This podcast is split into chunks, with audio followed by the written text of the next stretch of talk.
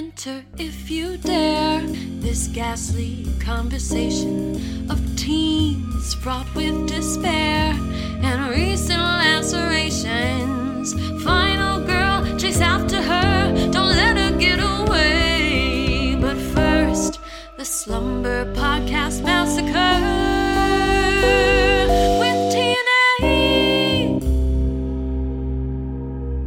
Welcome to Slumber Podcast Massacre with TNA. That's Tim. That's Andy. And this is a podcast about horror. Every week, Tim and I get together and we're going to talk about a different film from the horror genre, from, from your well known classic down to that rare gem banging a co ed on its kitchen table, the back of your video store shelf. This week, Tim and I are going to talk about the 1980 slasher horror thriller, He Knows You're Alone. Tim, I feel like you're an expert on this. What is the scariest thing about getting married? yeah, I've had some experience with that. Uh, I was trying to find some way to pose this without sounding sounding like a jerk, but I we- we're going to have some good. We're all in good fun here. right, right. the scariest thing about getting married, um, you know, it, if you do it the traditional way, I would say that the scariest thing is just trying to make everybody happy, which is the biggest mistake that you can make. The best thing you can do, uh, one of my weddings was in uh, Las Vegas. And I think that that's where everyone should get married because if somebody makes the effort, and this is for people that don't live in Las Vegas, our, our listeners outside of Las Vegas, if people make it there, if they take the trip there, it means that they want to be there. It doesn't mean that people that didn't take the trip didn't want to be there, but Exactly. if somebody goes to the effort to to land at a destination wedding, it means that they're they're there, they're excited to be there, they're happy to be there, they're just happy to be a part of it. And then that is so much better than just being surrounded by too many chefs in the kitchen trying to tell you what to do and how things should be. I'm telling you, I not only from my personal experience, but also acolyting for weddings when when I used to go to church and and was in a, a Lutheran school when I worked for the floral industry. I'm telling you, I, I've been around a ton of weddings, and you have never seen a couple fight more and bicker about more bullshit than their wedding. So it's just, I think the scariest or worst part of it is just trying to make everybody else happy and Yeah. then and then getting through with it and then realizing like god did i even enjoy my own wedding like like what did what did we even do like um i don't know i i think that weddings can be really fun Yeah, I would do uh, mine way differently if if I had another one. But I would marry the same person. Yeah. No, I doubt. I do not see myself marrying someone else again. But if I if we had some sort of re-wedding, yeah my wife Nancy, yes, it'd be very different. Or if we had never married and we're getting married for the first time, or however, Or if you however the unlikely Utah. scenario, yeah, Mar- married an additional person you know keep nancy around. yeah Hey, uh, I mean, I do like Nancy's in this the movie we're going to talk about. I like Nancy a lot in that one, but we're not we're not jumping ahead there yet. I, I No. do want to say, uh, while yes, you've had one traditional wedding and a Vegas wedding, I had a great time at both. So you did Yeah. you put on a good wedding. Well, they're they're yeah, they're good. And there's that's the thing, like now that I I actually officiate weddings or have for a few years now, like I always tell people like get involved. Like what's what's a poem you like? What's a ceremony you like? What's a song you like? Like, you know, design this thing. It's kind of your chance to sort of design and put like a, a program, almost like a show together. Yeah. And um, so yeah, I, I get really excited. Weddings can be super fun, they can be super awesome. Um, I've done a little bit of everything. I mean, I've had people They can be awful too, man. yes, yeah. Not to disparage anyone's religion, but your our Catholic 15 Catholic wedding ceremony can jump off a cliff. right. Don't involve me in all of that. Have a separate private ceremony for your personal relationship with your Lord. and you know what? The one I remember the last Catholic wedding that I went to, you know, aside from just being way too long, in the rehearsal for it, the priest was just really an unfriendly guy. And I remember I was sitting next to a, a mutual friend of ours who was also raised Lutheran. And while we weren't really practicing anymore, um, or really believers anymore, I was really put off by the fact that we would be denied um, communion because we're not Catholic. It's like we've been taking communion our whole fucking lives and you're not going to give it to us here. Like Yeah. I thought that was bullshit. And then the second thing was one of the, the like the little, I don't know, three year old ring bearer was just having a little fun. He was this cute little guy running around, you know, and we're kind of doing the, uh, the wedding rehearsal. And I literally like nobody else was paying attention, but I just happened to be focused on the priest. And I just saw him like look down and just say, get out of here to the kid. And I'm like, Jeez. fuck you, dude. like such so creepy. Like I thought you guys were supposed to like those kids, but yeah. uh like a little too much. But um, but uh, but no, he was he was mean. It was a long wedding. Nobody who does anyone like a Catholic wedding? Everybody hates a Catholic I wedding. mean, I guess some Catholics, but they feel like they have to, right? They can't. Right. Yeah. Yeah. I know what you're saying. They don't really deep down. right. No one's like, that was too short. Well, that and you know what's funny is out. It's like one one thing or the other. It's either the Catholic wedding, which is you know three hours long, or it's the the weddings that I've done for folks that are not religious oriented. And I'm telling you, I'm I'm begging couples to pad it. Like you have to understand, if you have a wedding without any other ceremony to it, or a poem, or a song, or something like that, it's literally five minutes. It- Yeah. it- eight minutes if you're stretching it. So, um, yeah, they go quick. That was mine. It actually went on way longer than we wanted because they never told my father-in-law to like give Nancy away. So he almost did the whole ceremony while they were still standing together. so ours was like twice as long as we wanted, and it was still 10 minutes. Sorry, everyone who had to drive out to our ceremony. But but you made the good choice of having the wedding at like it was. I, I want to say it was on a Friday at like five o'clock, and it was it was during like the work. So like eh, nobody, myself included, like couldn't go because it was at, at five o'clock. We are all working. yeah. But, but- we all made the reception. Yeah, no, that was that's great. I you know what I've done that a million times, and I'm telling you that's the best way to go to a wedding is just to be invited just to the reception and just show up, have fun. Yeah. Yeah. I'm down with that. Uh, well, cool. Well, guess what? Weddings, big theme into uh, this episode of He Knows You're Alone from 1980. It was written by Scott Parker, directed by Armand Mastroianni. Ma- how did, Astroianni. Mastroianni, okay. Mhm. Uh, and it stars Caitlin O'Heaney as Amy, Don Scardino as Marvin, and Elizabeth Kemp as Nancy. It had a little budget of 250 grand. It made 5 million. I'd say that's a hit. That's like Yeah. 20 times. Uh, yeah. And uh, also, uh, we should say, and we'll get to him, but it's the uh, silver screen debut of America's Dad, Tom Hanks. Yeah, and and it's funny, um, you know, which is why this is a listener suggested one, and I think that's why it was suggested. Uh, and I'm glad. I I kind of went into this one a little apprehensive, but I enjoyed it a lot more than I thought I was going to. Yeah, like uh, like we were saying earlier, um, you see so many uh, slashers from the early '80s, and a lot of them kind of run together, and they're all pretty formulaic. So it's kind of nice to see a, a set of fresh faces. I mean, I've seen Slumber Party Massacre one, the original, like I don't know, twenty times. I could watch that movie over and over and over again. But I will admit, even though I don't necessarily like this movie more than Slumber Party Massacre, it's great to just see a new new set of faces. Yeah. So It's funny you say that because the killer in this was very Russ Thorn to me. yeah, Maybe No, that's why you kind of liked it subconsciously. You're like, just something about the killer. I just like him. Yeah, well, I you're right. The similarity is so close that I'm like, God, are they are they trying to Right. make him look like him? But he's also sort of like what's kind of funny. But what year did Slumber Party come out? Um, that came out in '82. so it's actually so were they this. copying this? Well, uh, maybe. Could oh be. my god! All that peacock talk was bullshit. But you know what's so funny about both guys, though, is and that Peacock thing included, is that like neither one of them are like overly frightening. Like oh, this is the I was- least I was- intimidating. I was watching this movie uh, the first time I watched it with a friend, and um, the first glimpse that we see of the killer in "He Knows You're Alone," um, he's like, he's got like a navy peak coat on, and um, you know, he, he's dressed kind of nicely, I guess, like Yeah. kind of kind of cool. But he's just got this like disgruntled look on his face, and he's not like a real tall guy or big guy.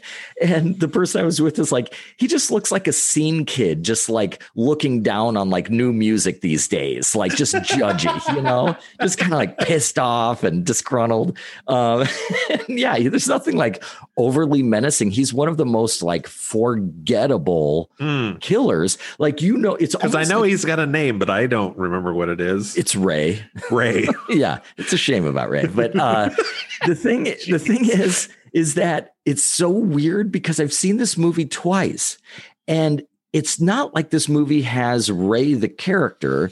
It just has the killer.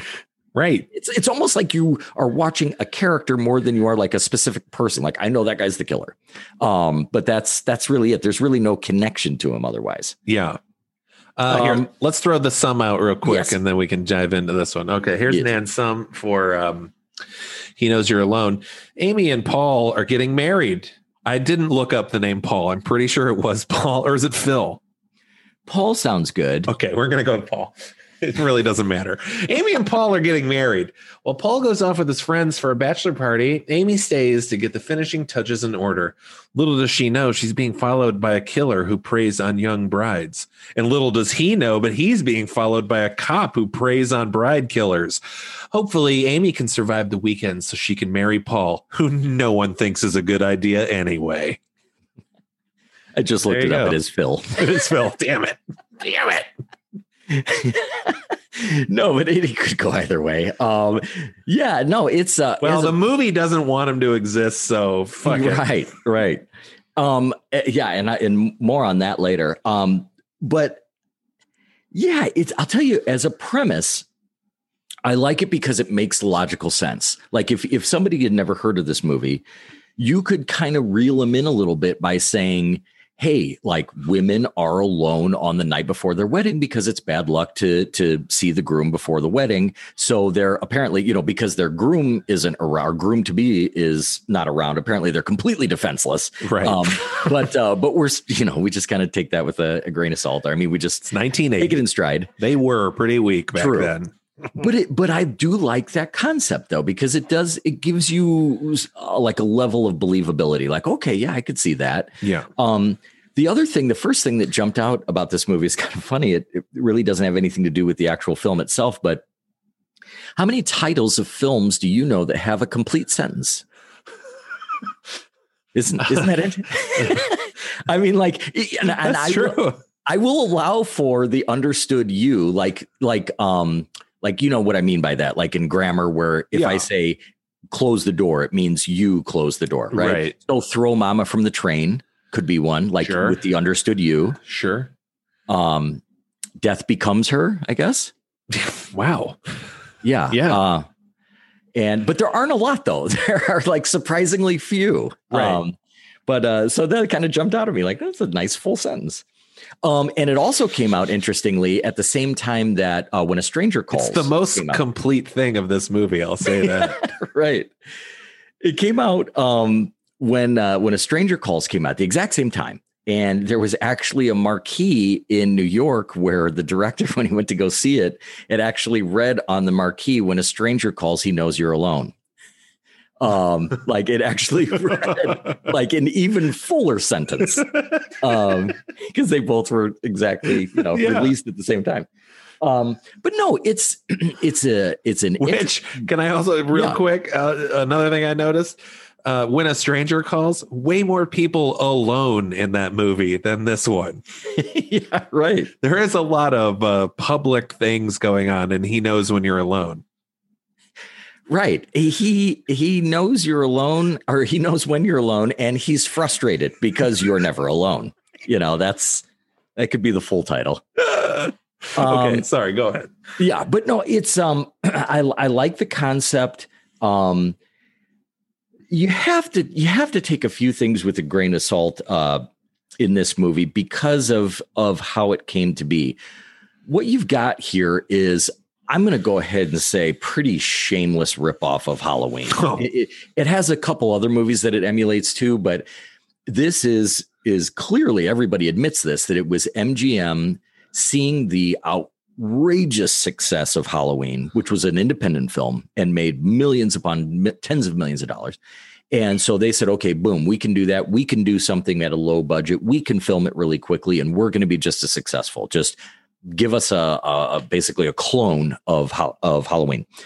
So they're going to make it down in Houston and uh, the, the, original executive producer that they had on the movie couldn't get the money for it so they had to work with half the budget and in staten island instead of houston which is unfortunate for the crew and actors because it was in december of 1979 that they filmed it in staten island and new york in december is not warm at all so this is the most heavily clothed movie that you will ever true. see. Like, I mean, it's scarves and turtlenecks that look like they're going to. That is not you. really something that sunk in when I was watching it. You are right. Like, there is not a not a stitch of unless they are in the shower. No one is exposed at all. Yes. Yeah. This it's layers. I mean that that could have been an alternate title. Speaking of alternate titles, uh, you had originally it was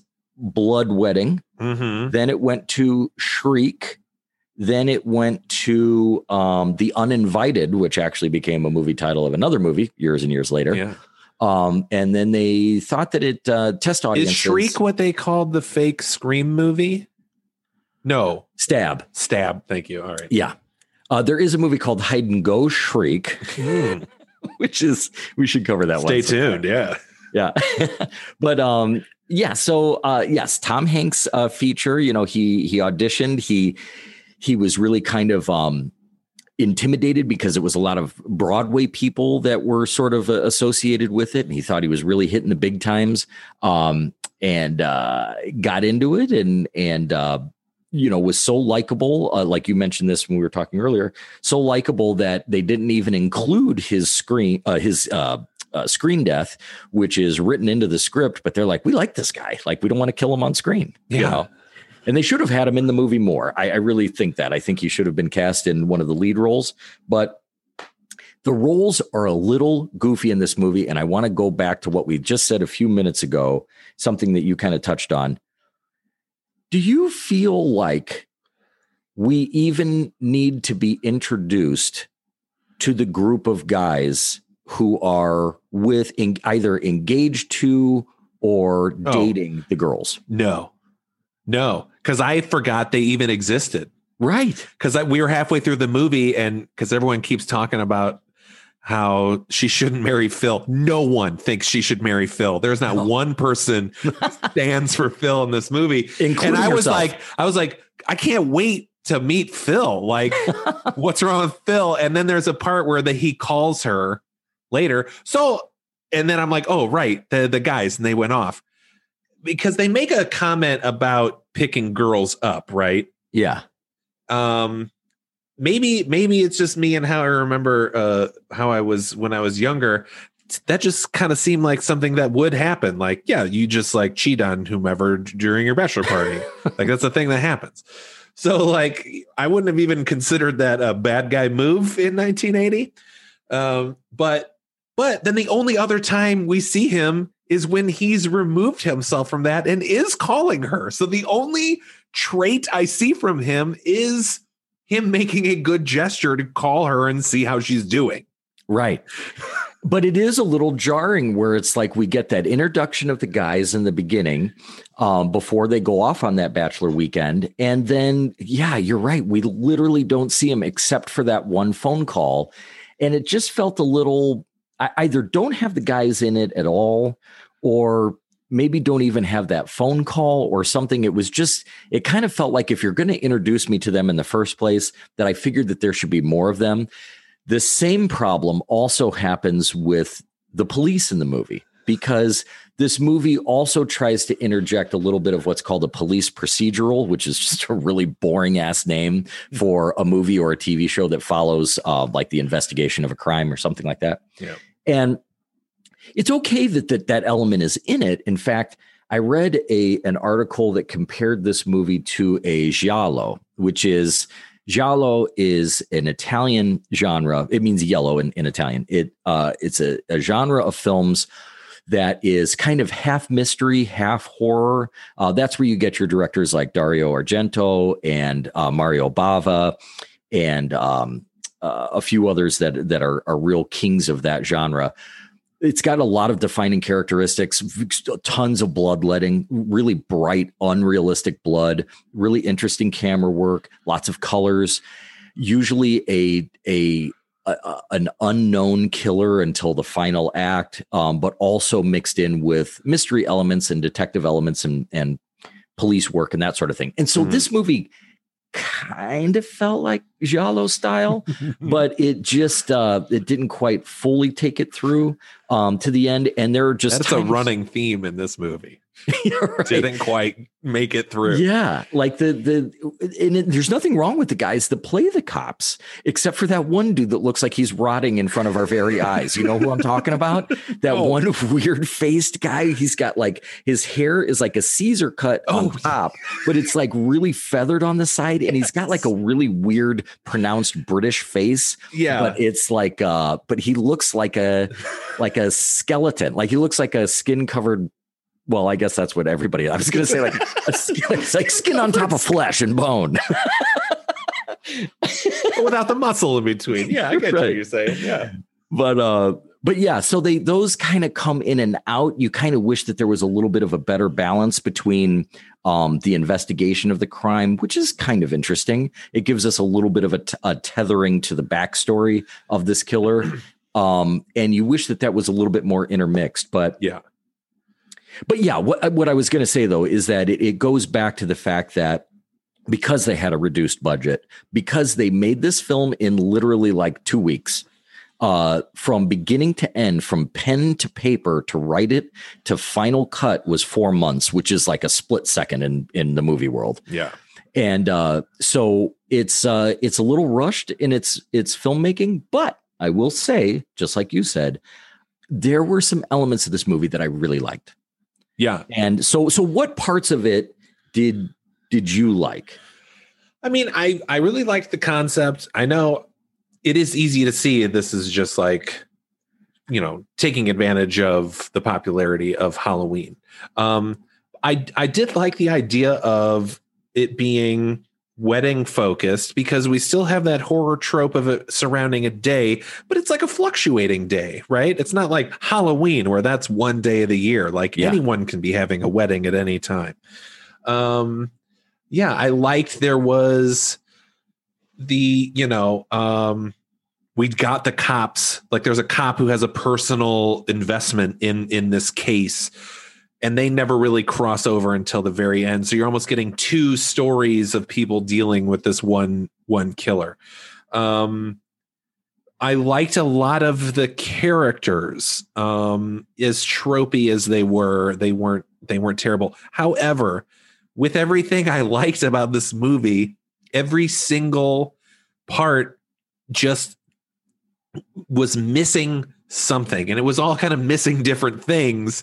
But just for whatever would have made that one part really great just wasn't there. Or like a connection between the character i just felt this movie was really awkward. It, was the best word i could come up with. Mm-hmm. like just the the the motivations are kind of there but then the the the actions surrounding them are are inconsistent. Or you know, you know what I'm saying? I don't know. Yeah, yeah. No, no, no. I, I know exactly what you're saying. Um, what I one thing, and you, I really like a point that you just made about um Halloween being like a set date, like a specific time. One thing that is so great about the film Halloween is that no matter because it takes place on or right around Halloween, no matter which way you turn, there is the feeling of a horror movie. Even when they're it's just a babysitting scene and the kids are watching a, a, scary movie on tv there's something always reminding you that this is a horror movie. Somebody could walk into the room during you watching he knows you're alone and sit down for 10 minutes and still never know that this is a horror movie. Like right. it, it, could literally happen. Like when uh when uh uh Amy's in the uh, the ice cream shop with her ex boyfriend. Uh, character's name is Marvin, who still very much wants to be uh, Amy, uh, with Amy, and very much like you said, one of the populace that that does not want her to marry Phil, uh, probably more than anyone. And that that scene is so long, unnecessarily long, that it's like I forget that I'm even watching a horror movie. Yeah. And I'm not saying it has to be stab fest nonstop, but um, the, the the tension really drops out in in some certain points here. And then, yeah, you mentioned as you mentioned Melvin, Marvin, Marvin.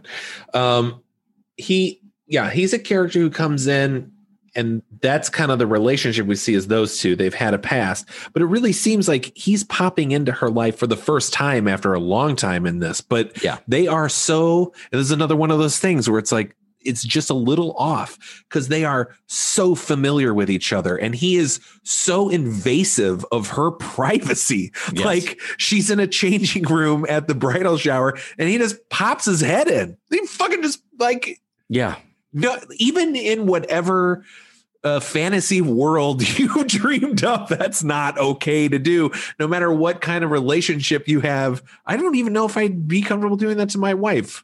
She wouldn't be comfortable with me doing it. Like you're vulnerable in there.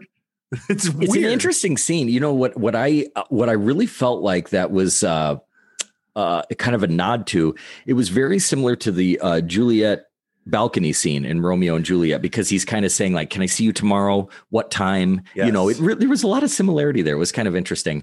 Um, but uh, but you're right. It does. Even if they dated, which we're given to understand that they had a relationship prior, they were we're close to getting married. Like that's his regret is not marrying. And then her. he went away for a summer. She fell in love with Phil, and then then they broke up. So yeah, he still very much wants to be with her. But you're right, he's kind of just around all the time, and yeah, it's it's he just comes odd. into her home. yeah visits her all like the time. I would apparently. get it if they hung out all the time, yeah. But if you just You- ran into your ex on the on the street and then they walked into your house, you'd be like, "You're crazy. You are the right. Well, that's Right. why we broke up. You're insane." Right. But then again, they say they make that point about him saying that he brings her a fish every time he visits, and there's 8,000 goldfish in that fish tank. Oh, I missed that line. Yeah. That, yeah. He says, um, I, I'm going to bring you a fish every time I visit you. And you know how many goldfish are in There's that a goddamn lot. tank. There's a Yeah. ton. They're, they're hanging out all the time, actually. But that's what's odd. It's Okay. Because Again, inconsistent. it's weird. Yeah, it is weird. The one thing, but like I said, there are some interesting things about this movie. Um, the opening scene is is really pretty cool. Um, it's well, I should say the opening opening scene is is a direct ripoff of Halloween. But then when we go into this scene in a movie theater, which is a very cool movie theater, um, everything is in Staten Island, so it's got to be somewhere over there. And um, it's these two uh, girls, young women, uh, watching a horror movie. And what's interesting about this is that it, it- actually they didn't, you know, kind of turning the tables here. Uh, Wes Craven sort of ripped this off Yeah. in Scream 2 Yeah. uh, by having a murder within a movie theater while a horror film is playing.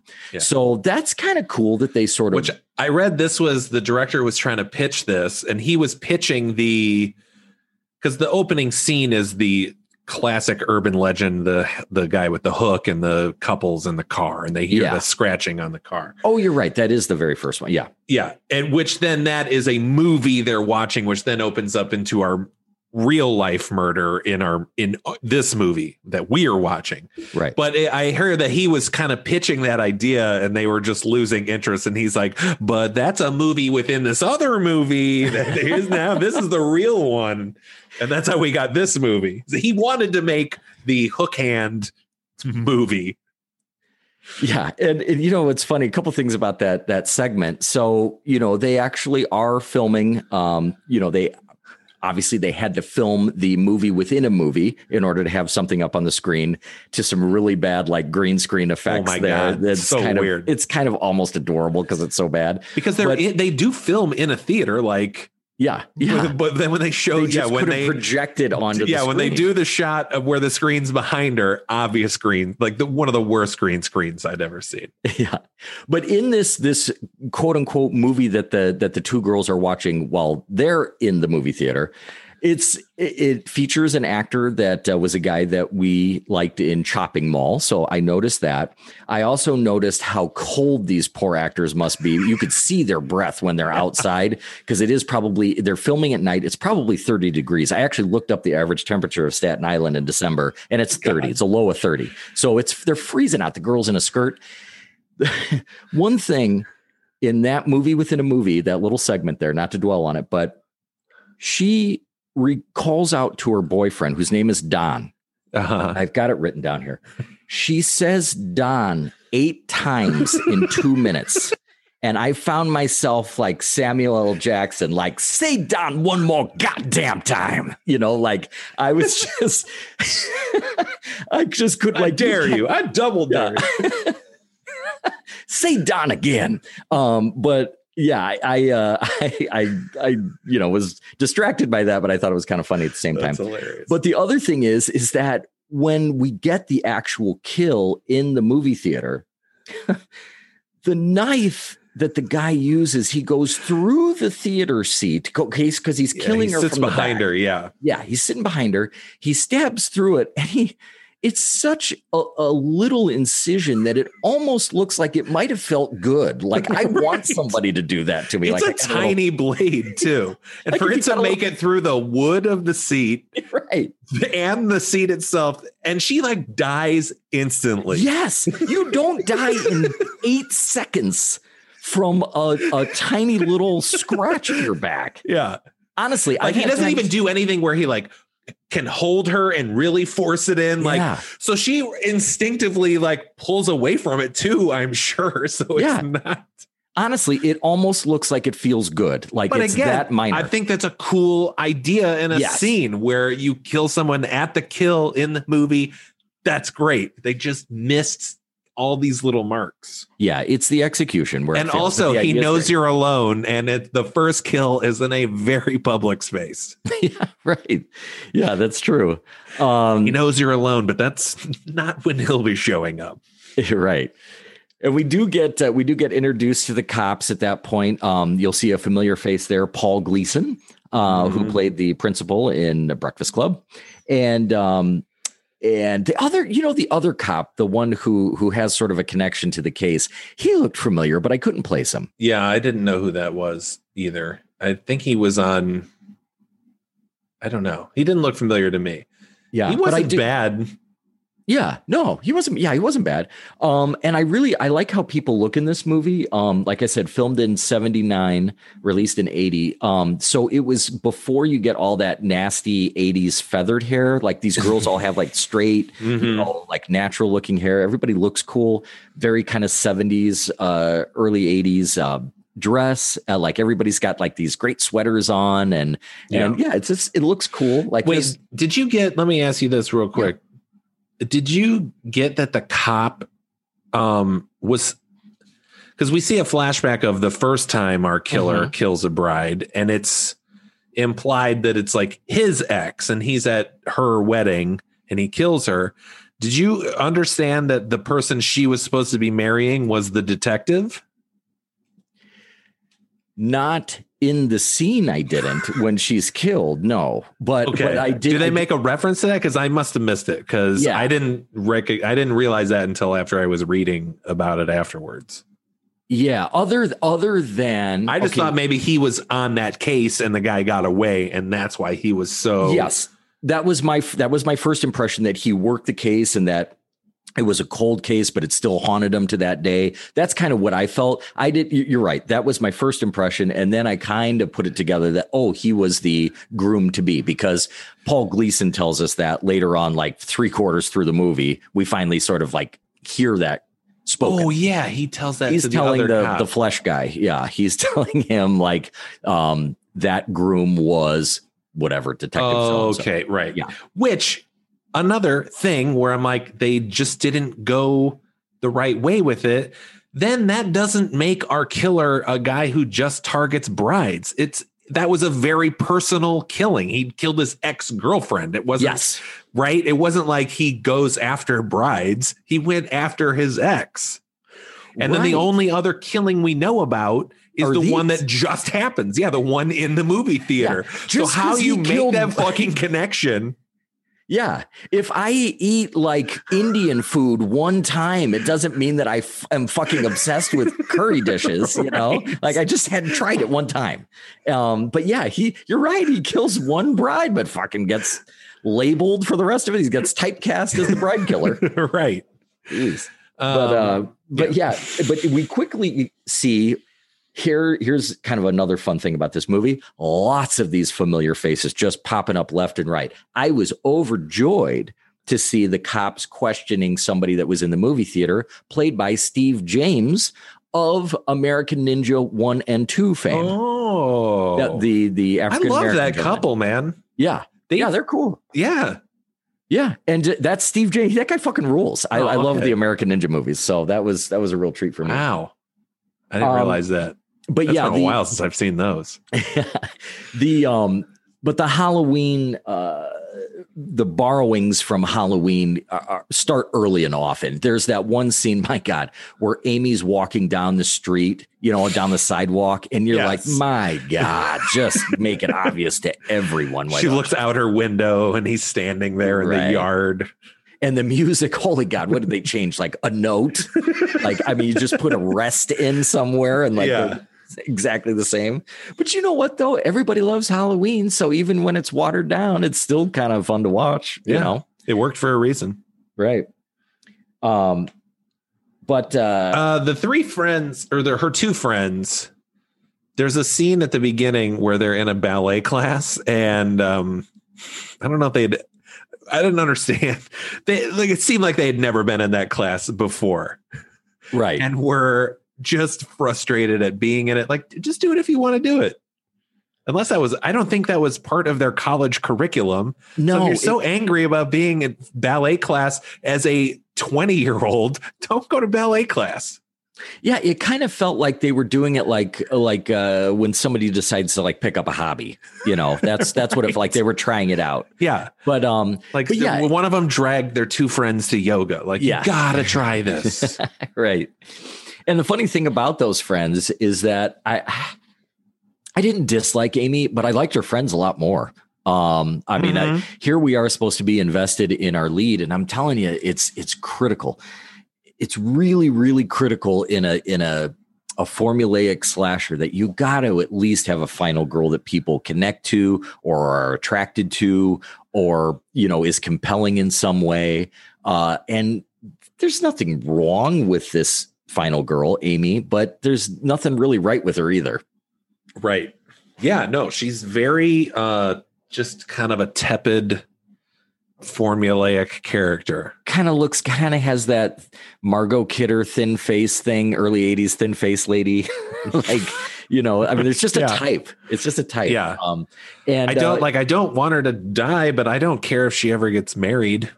Yeah. Like I don't care if she gets back together with Marvin or Right, right. And then uh, what's what's really cool is just right after that uh, that dance class scene, here comes yet another familiar face that mm-hmm. I couldn't I couldn't even because he's been in so many movies. yeah. I just literally looked at the screen and said, "Is that that fucking guy?"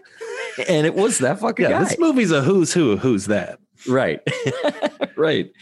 And still yeah, not I knew him it. as the guy who like my go-to brain was like he's the guy who uh interviews Michael Douglas in the game. Like he's the one who like does his initial game interview. Is he in some of the Bourne movies? He seems like he'd be in a Bourne movie. Uh probably. I mean, I'm looking at his thing. He's been in, you know, over a hundred films and TV shows. So yeah, Oh, tall. and he passed away. I didn't know that. Oh, tall guy. I mean, I, here we are describing the guy. Trust me, anybody who's listening to this, you've seen James this guy. James Rebhorn is his name. yeah, Uh, but yeah, he's just been in everything. But yeah, everyone would know him as a, the guy with short gray hair. But in this, he's got kind of shaggy, blondish, darkish hair. So it's it is it's only the face. right. And um, and so yeah, another familiar face. Um, there there isn't a a ton of super creative camera work or filmmaking in this movie, but coming up pretty quickly after that, there's a scene where um, Amy is, of course, now being followed by uh, our killer, Ray. And there's a really, I did enjoy that little, real quick scene where she's looking at a TV in a, uh, a store window and seeing herself. You know, there's the camera facing outside, so she gets to see herself Yeah. on the TV set. And then when she moves away, the killer is right there. I, I thought, I, now it's a little weird that she didn't sense a guy standing six Right. inches behind her, but uh, but it was a nice little effect there. I, I thought that was cool. Yeah. How did how did he know she was getting married? Oh boy. Um oh man, that's a good question. Because there's no personal connection between them. It's the other weird thing. Like our killer really has no not that like Jason Voorhees ever really hunted down anyone in his family, but you know, it's just it was very random. But it's never explained like, oh, he works at this bridal shop and is able to do that. You know, Yeah. there's no Dolarhyde red dragon thing where it's like, oh, he, because of this, he's able to know who's getting married. It's Unless the he just happened to overhear her talking about her wedding next Yeah, weekend and it it, was- just went bing, like a spring goes loose or something. It was. It was that he just happened to be, which why nobody thought this was weird is strange. Yeah. It's why he happened- looks like he's going out for a walk because that's Yeah. what he was doing. He's just standing there in the scene in the beginning when they're when the guys are getting ready to go on their trip. And the girls are talking about, you know, they'll probably do this and that at their bachelor party. And he's standing there, that Ray is, Yeah. you know. Um, but other than that, like he just happened along and happened to hear about somebody getting married. Like that's that's incredibly good luck if you're a bridal killer. Yeah. like I I would look at the newspaper for Also- engagement announcements. Another inconsistency. I know I said, you know, where this guy's getting pigeonholed as the, a bride killer. Now, what about all the other? Because he kills a lot of other people for no reason who aren't brides. Yes. So will that cop then argue like, I guarantee you he did not kill those people. They are not brides. right. Yeah. Like he's like, I'll be your defense lawyer and try in, in court if you need me, because I know you didn't kill her friends and and her professor. You only kill brides. I know this. And how does he even know to go to the professors? I mean, unless Right, he's just watching. I mean, because But I why? guess- But he's watching Amy all the time. Yeah, Yeah. Why does he go and let like if they're in Amy's house, fine. But yeah, he if he's just goes to the professor's house for whatever reason and kills those two ancillary characters for no other reason than to just have two other people die. And boy, does that scene go on too long because we've got this professor character, we've got the uh, the friend Joyce, and she. It's just kind of like widely accepted and embraced by her friends that she's going to fuck her professor to get a good grade, and everybody's even like supportive, like hugging her before she leaves the like bridal shower. Like, Right. good luck fucking your Have fun professor. getting an A. right and um so you know eh, but they play a game of cat and mouse and trust me i the funny thing is that there are girls like this i mean there are women that just really like a lot of just goofing around ahead of time Listen, And, I'm uh, going to say this as a, a man who didn't know how to handle himself around women. Like some, I would be the one. Like, let's just play around games more before I have to actually like get serious here. right So I, I understood it, but if I were a 20 something woman, I think I would play it very differently. Yeah, right I right. did. I connected a little bit with Joyce though. also when her one part that i hope you didn't connect with her on is the cleanliness of the bottom of her feet when she jumps into that white like linened bed because they are dirty as fuck Didn't notice. Don't get me wrong; it's an old house, you know, and there she's probably rehearsed the scene like three times before they filmed it. But yeah, some black ass feet that when she jumps up there. Just a quick little notice. There is a scene where she's she's threatening to jump out the window because she is still playing around, and they he ends up pulling her. The professor ends up pulling her back in the window just as our killer's like taking a swipe at her, and it's like, were you going to kill her right then as someone Yeah. else was standing there? Right. You seem to have been pretty careful. That like that's just a for the audience. Like, whoa, close call. Yeah. And I did. I had he connected, oh, it's all over.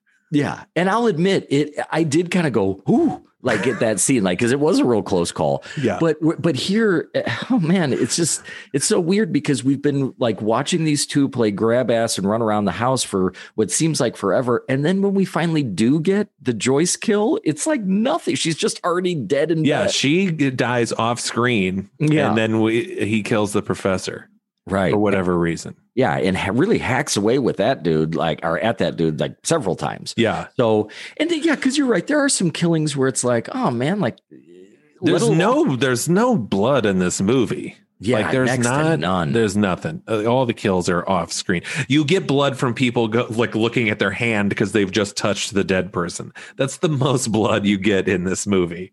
Yeah. And then there's that kind of strange scene where Amy goes to talk with her priest or pastor about um like being a little unsure about getting married and stuff like that. And that's kind of a strange scene. Although I will say, Which what's strange about it? Were they fake like the stigmata happening? well, that's one part. Yeah. I will say though, it's kind of it, it, it did bring me back just on a personal level. My mom, when I was a little kid, used to um, uh, work as like a part-time janitor for for our church, and so she would go in on weekends and clean and stuff. So I would go with her because I was too little to be at home by myself. So I, while she's cleaning, I could just run around the church and do whatever I wanted to do, and I would go into the actual not just the the like offices or or classrooms, but I would go into the church itself, into the actual chapel area, and just stare at the crucifix for just long periods of time because it's a pretty fascinating icon for Sure. like a four year old, you know, to look at. And um, yeah, I'm just I've always been really interested in that symbolism. It's Yeah. it's a really interesting choice. Because in this, I guess stigmata is not right. Stigmata is when you get the marks on yourself. But she's yeah, she's looking at the statue of Christ, and it's literally dripping blood off of it. Yeah. And you know, then she the- hears the organ go off, and she turns and looks, and there's nothing there. I will say I give him credit for how they explain it because he's like, yeah, my cat jumped on it. Because you're like, there's no way a human made that noise because she Right. immediately looks and they immediately show it. Like, Yeah. even with a suspension of disbelief. But then he's just he seems very chill about the rusty water that's he's just like, yeah, that's just shitty water Yeah. flowing down this giant statue of my Lord and Savior. Yeah. Sometimes when I don't even want to have to go all the way to the bathroom, I'll just piss right up here on the altar. Like, you know, it's just It's all garbage nobody's anyway. around, you know. I'll be Yeah, the, the the the priest gave me some real bad vibes. He just seemed super Yeah. creepy with no real reason to be creepy no, other than and- he's in a horror movie.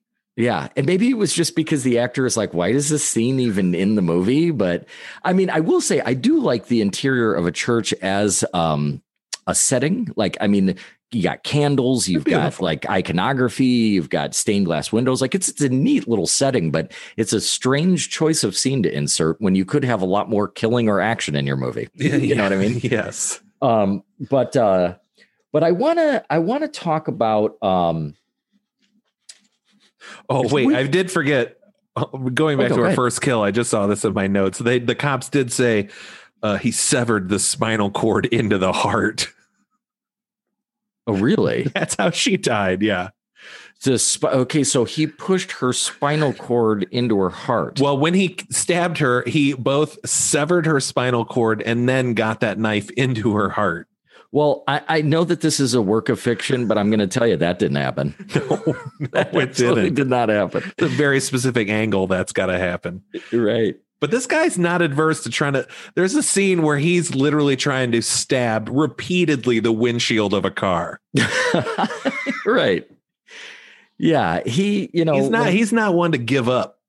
when you just focus on killing brides, it's such a niche market. You don't get a lot of practice. You know, he's just working this shit out as he goes along. You know, Um, but but I will say another another. I, I keep throwing these out, but that's just because there's so many. Um, the Amy's younger sister. Uh, I didn't write down the actress's name. Uh, I recognized her. She had such a recognizable Dana face. Barron is her name. There it is. And she actually played the role of Nikki, who is uh, Brandon's girlfriend on 90210 for like a season or Yeah. half a season. So, Or for the even older listeners, she's uh, Audrey from National Lampoon's Vacation. Yes. which is what this was the age she was. Because I saw her and I was like, oh my God, is that um uh from The Exorcist? Uh, uh Blair, Linda? Blair. Linda Blair. I was Mhm. like, oh my God, is that Linda Blair? They look very similar. Yeah, there's kind of yeah, some similarities there. Yeah. Um, so finally, you know, here we are talking about all these, you know, every actor under the sun and yet to bring up Tom Hanks yet, but that's because he doesn't pop into the movie for goddamn near almost an hour. Yeah. And Um, again, in the most awkward way Yeah. that isn't resolved the way they set it up. Because Nancy Nancy mentions that she's been seeing this guy jogging and how cute he is. At that point, you're like, that has to be Tom Hanks. Because yeah, I kept waiting. I'm at every background actor. I'm like, is that Tom Hanks? Am I forgetting what Tom Hanks looked like when he was young? So then yes, you finally see him jogging, and and Amy's like, well, go get him. She's like, okay. So you're like, oh, Amy's going to go get him. Then the uh, next shot we see is Amy jogging. Tom Hanks is like sitting down on the edge of the trail and he trips her Right. to get her attention. Like, Yeah. what the fuck was her plan? right. To run past him? Like, if he didn't trip her. Yeah. Because she doesn't even fucking acknowledge him when she's approaching. Yeah, she's got a real unique uh plan there. I'm I'm not sure. Yeah. I don't know what she thought was gonna happen. Like maybe she was just gonna run past and he was gonna But they've got her, a great they got a great meet cute. They're a very cute couple. Yeah, and Hanks's Go screenness, his his relatability, his energy, his watchability. It, it's. I was wondering if he was going to seem awkward on screen uh, because it was his first role, but god damn if it isn't evident right from the very get go. Like Yeah. he really is. You're like, no wonder he became a star. Yeah. Like well, and as you even mentioned earlier, the the director, you know, who- whoever made the call, he was supposed to die with Nancy, and they were just like, I just like him too much. I can't, I can't kill Tom Hanks. Right. I don't know what it is. I got a weird feeling. And It's only, yeah, it's the only right call they made. Like, don't kill Tom Hanks or no. unless it is the cornerstone of your movie is Tom Hanks dying. You don't kill Tom Hanks. No, you don't. Um, and it and it leads us. It's not too long before we get to. Can we go ahead and talk about what is my favorite scene in the movie? Yeah, well, I, do. I w- do want to say because it's weird that these two were paired up because so Nancy's played by this woman Elizabeth Kemp, who I looked up because I was like, what else is, was she in? Because she's good in this movie, yeah, real um, good. and turns out she didn't do a lot, but she like became an acting coach and was like very well regarded amongst. She died uh, in 2017, I think, and like Hugh Jackman and Lady Gaga like made statements about how great she was, and like she was just like an she she uh, studied under um, uh, Lee um, Lee Strasberg. Strasberg. Thank you. Her mentor was Elia Kazan, like just like Huge names. Yeah. entrenched in the yeah in in the industry. Just this background figure you never hear about, but had a huge impact on so many people. So it's crazy that her and Tom Hanks were this movie couple, like fucking power couple Yeah. that no one knows about. And you're right. She is really great in the movies. Like she gives a nice understated performance. Like she comes off as is very genuine. Yeah, Um, because Joyce is like obnoxiously college, like yeah. Yeah. obnoxiously college. But yeah, for for Nancy, I was like, for a while, I thought she was like the mother of of the little girl. I'm like, is she like 35? Right. she just seems way more mature than any of them. And she's pretty in kind of an unconventional way, like not like uh, you know, Gal Gadot, like I mean, just knock your socks off, but she's she's attractive in her own Mhm. way. And uh and also gives us our first and only round of nudity in this movie. Yes. Um she she has a a shower scene, which I not really sure why it was in there, but I'm not complaining. Nope. Um, and uh, then we go into to what is my favorite scene. It's kind of like the beginning of my favorite scene. We get the shower, we get some nudity. Then she decides to go down to the living room and put on a record and get a little high. You know, just lights a joint and uh, has her headphones, those big giant, you know, 70s, 80s headphones. And was we the record get- player? I never understood the point of the record player where you'd put the record in and then it would sharply drop. Like, Yeah. what was the point of that? That's a function that was built into Yes. that. I don't understand the point of it. Yeah, you put the record on and then you slide that like stabilizer thing over. It kind of holds it steady and then it just drops onto the uh onto the turntable. Yeah, it is a little weird. Like why wouldn't you just put it on there? Right. Then they, know? yeah, someone was like, guys, guess what I found out? We can make that pin instead of making it three and a half inches, we can make it like a half inch. You just put the record on it. It's crazy. Right. Now I do know that there I mean there it used to be that people would put multiple records, uh, multiple LPs onto the needle.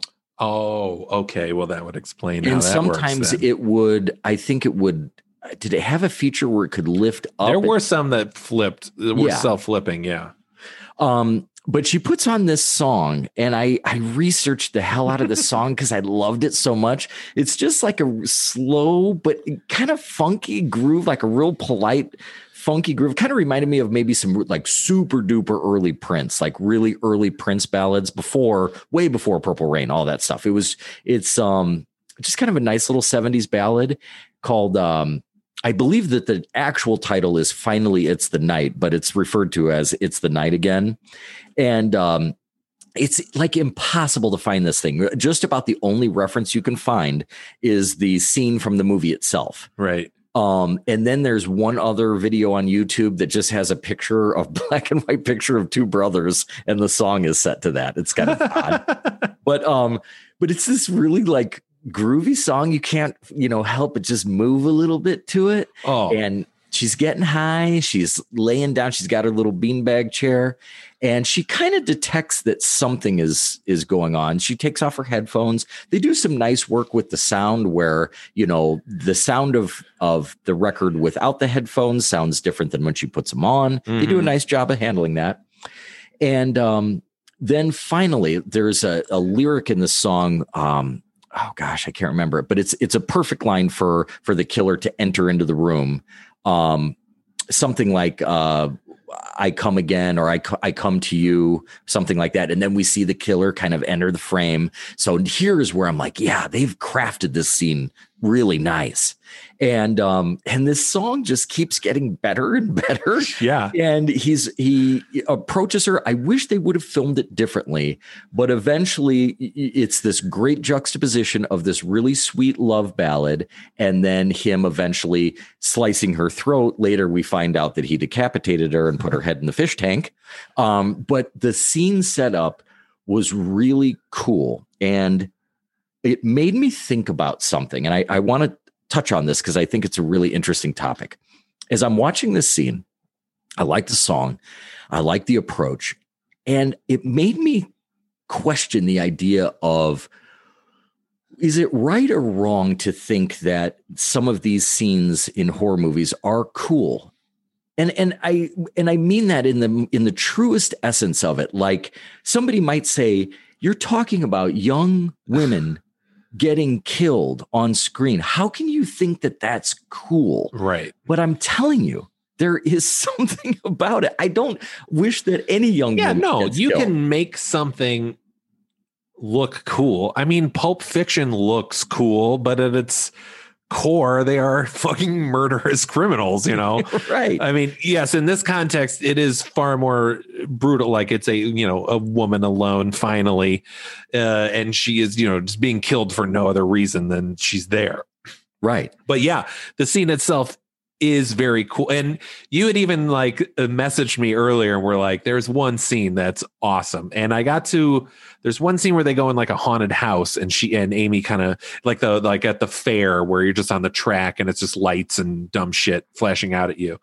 Which is a kind of a trippy scene. And I was like, oh, this might be the scene he's talking about. And as soon as this scene was going on, I was like, no, this is this this is the best scene in the movie.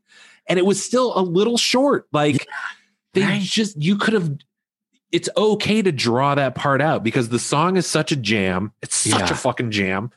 And yeah, he's just slowly walking up to her. If she's completely unaware and is completely relaxed, what a great juxtaposition of tension.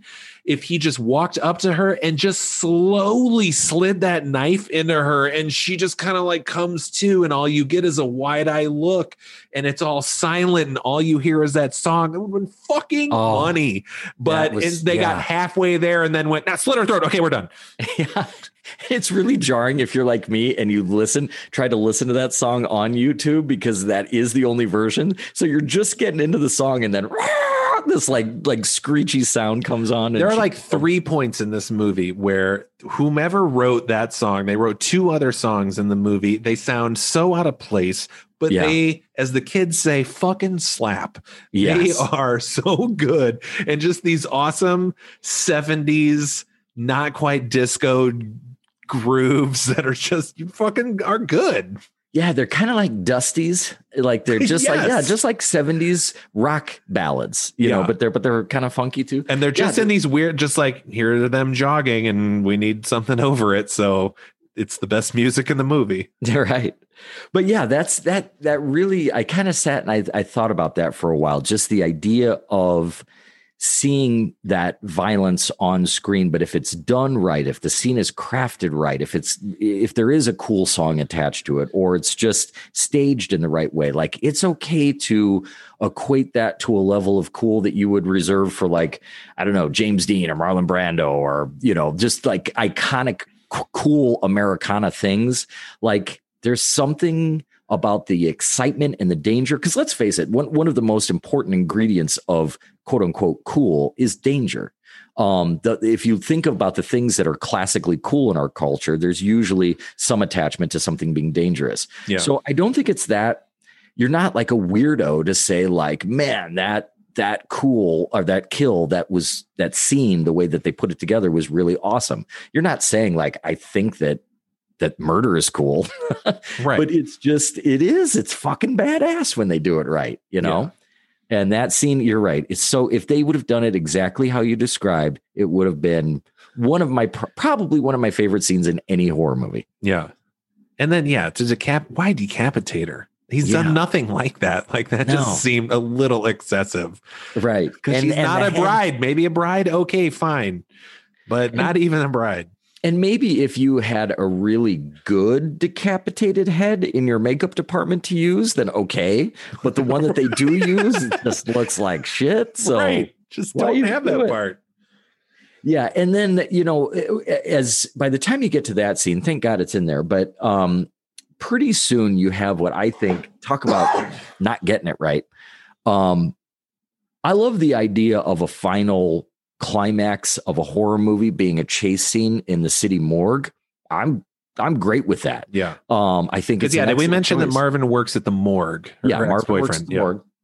And so um, we kind of have now a sort of combination of our different factors. We've got Marvin working at the morgue. We have Amy trying to find him to get help. We have the police kind of closer on the trail of the killer. So they're all kind of converging here at the city morgue at nighttime. And that's great. Like what I just said there sounds perfect.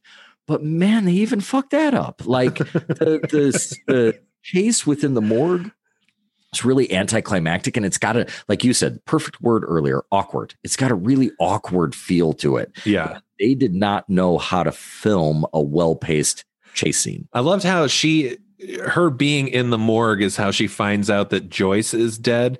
You would think Marvin being the only guy working at the morgue would recognize her and maybe be like, dude, your I'm friend so died. sorry about Joyce. And she'd be like, What?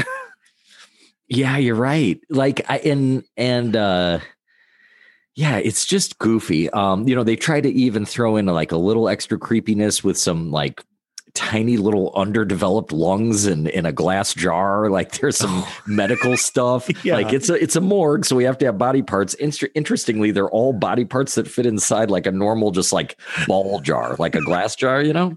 Um but yeah like that poor fucking cop. The one that uh whose bride got killed by ray at the very beginning he dies with such little consequence Oh my Like, God. it's just he's made it all the way there. He doesn't even get to say like "fuck you, you killed my bride" and blah blah blah. He Yeah. gets no resolution. He's just just killed right there. Because he shoots, he shoots Ray. and then Yeah. is like yelling at Amy, like, get out of here, Right. get out. And then, yeah, Ray pops up and stabs him from behind, and he, because of his magic murder knife, dies instantly Yeah. again. Ray survives the gunshot, but God, thank God he didn't get stabbed or he would have been out. And the whole time you're wondering where the hell is Marvin? Like you keep like you know that he's it's pretty obvious. Like it's pretty uh you know uh, what I want to say. It's predictable, Apparent, right? yeah. So you're you're waiting for Marvin to save the day, but it kind of goes on forever, and you're like, where did that?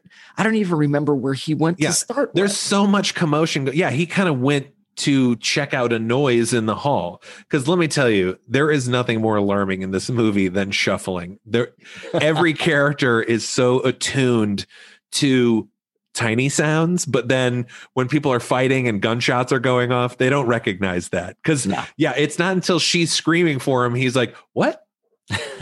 I'm Yeah. done checking. I don't see anything in this room." But it sounds like someone is yelling for me. Right. Yeah, and he's just yeah, he's so absent that you almost picture him off screen being like, "What did I come in here for? Like, what, what am I That is what am I doing?" seems like, oh, right, right, my Yeah. keys. Right. Um, but yeah, so that even that gets goofed up. But you know, here's the thing. I, I thought a lot about this movie being a listener request. And the last thing that I would ever want to do is discourage anybody from making a listener request in fear of us like trashing the movie or whatever. But I will say, uh, and I'm not just sugarcoating this to make uh, our listener feel better. I really, there were some, I'm, I'm really glad that I saw this movie. Here's Yeah. the thing He Knows You're Alone is talked about a lot in horror circles. Like, this is not some obscure movie that nobody's seen. Like, it's, it, I, I don't know if it's a cornerstone of, of the genre, but it's something that most people should be familiar with if you like scary movies. So I'm glad that I saw it. yeah. Uh, there, I, I was just looking at my notes. There is a funny line from the cop, from the detective, because he finds out. Hold on. First, let me back up. I do have Yeah. a lot of issues with the cop that we didn't cover. I'll just go over them briefly. Okay. he's kind of given this free reign over this case, even though when um uh uh Paul Gleason gives him the case, he's because he's hesitant to tell him about it because he doesn't want him to jump to conclusions about it being the Yeah. same dude, right? But but then he like completely acts on his own without any kind of uh, uh, uh, uh, supervision or uh, any kind of procedure, right? Like he gets he gets a he's like I know who the killer is or where he's gonna be, and then and they're like, well, where? And he's like, don't worry, I got him.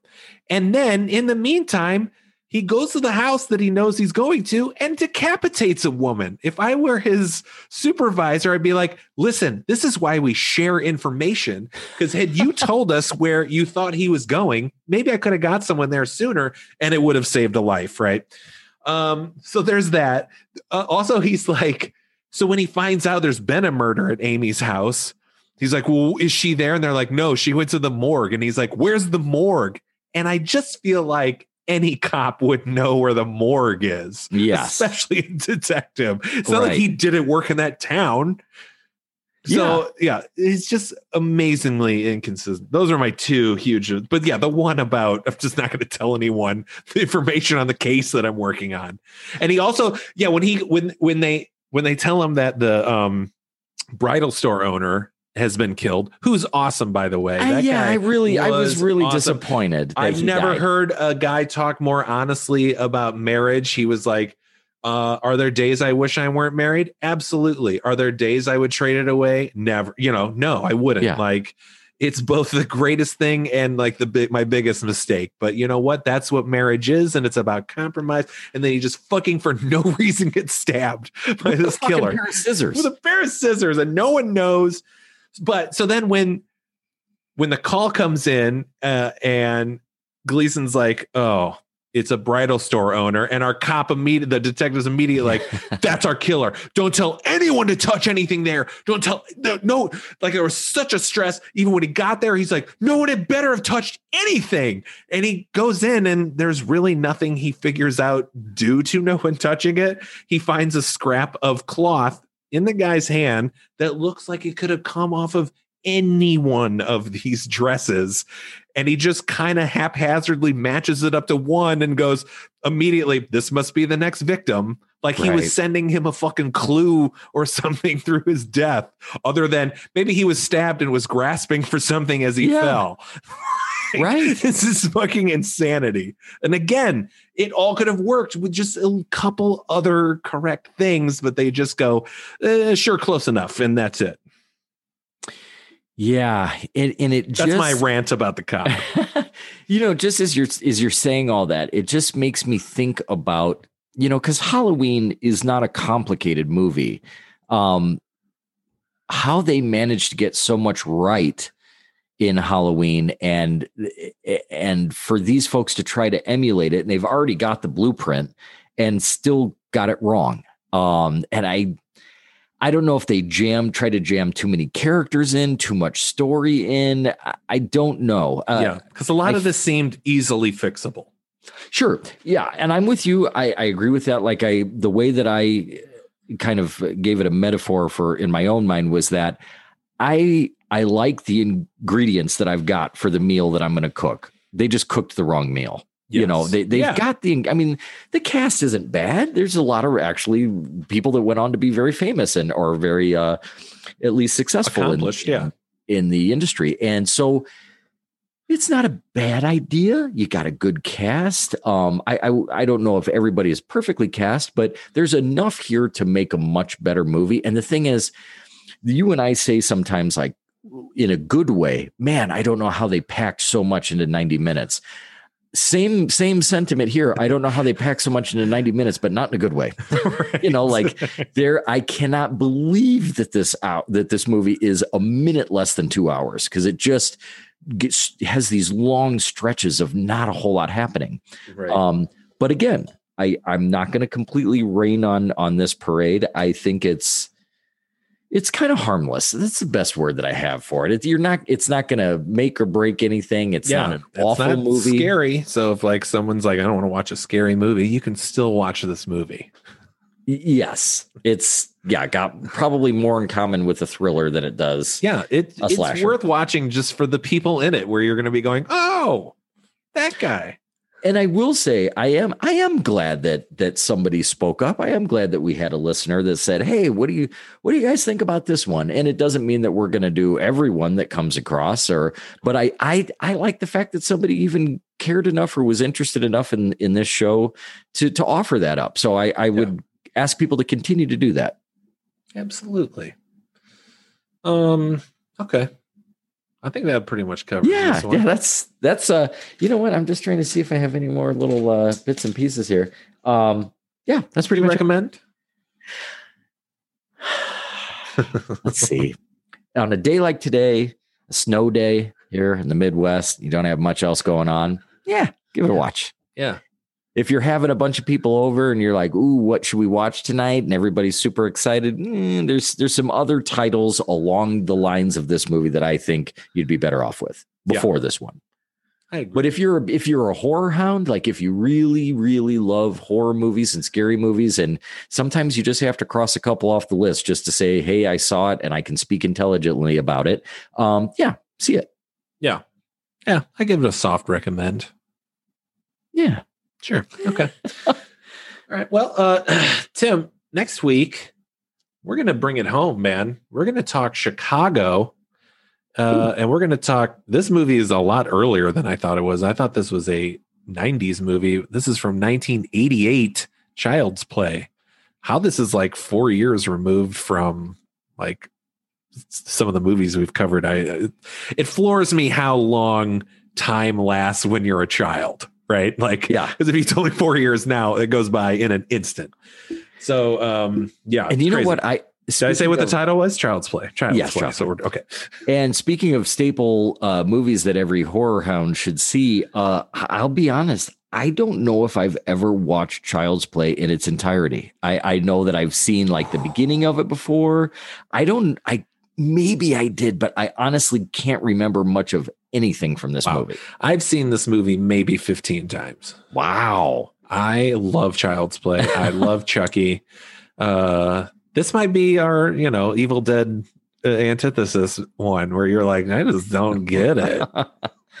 no, I'm excited to see it. I mean, for God's sake, it's child's play. For God's sake, it's It- Chucky. I got. I have to It- watch this movie. like I remember just like the anticipation of watching the Siskel and Ebert review of this movie. Like I could not wait. I thought it was the coolest idea.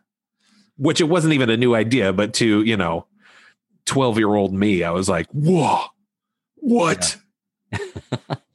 No, I can't wait. I, I am super excited, and and it was was it was filmed in Chicago too, right? It doesn't just Yeah. there. Was it Yeah. filmed? Okay, I'm sure. Cool. Yeah. Most of it, at least, I'm sure. yeah.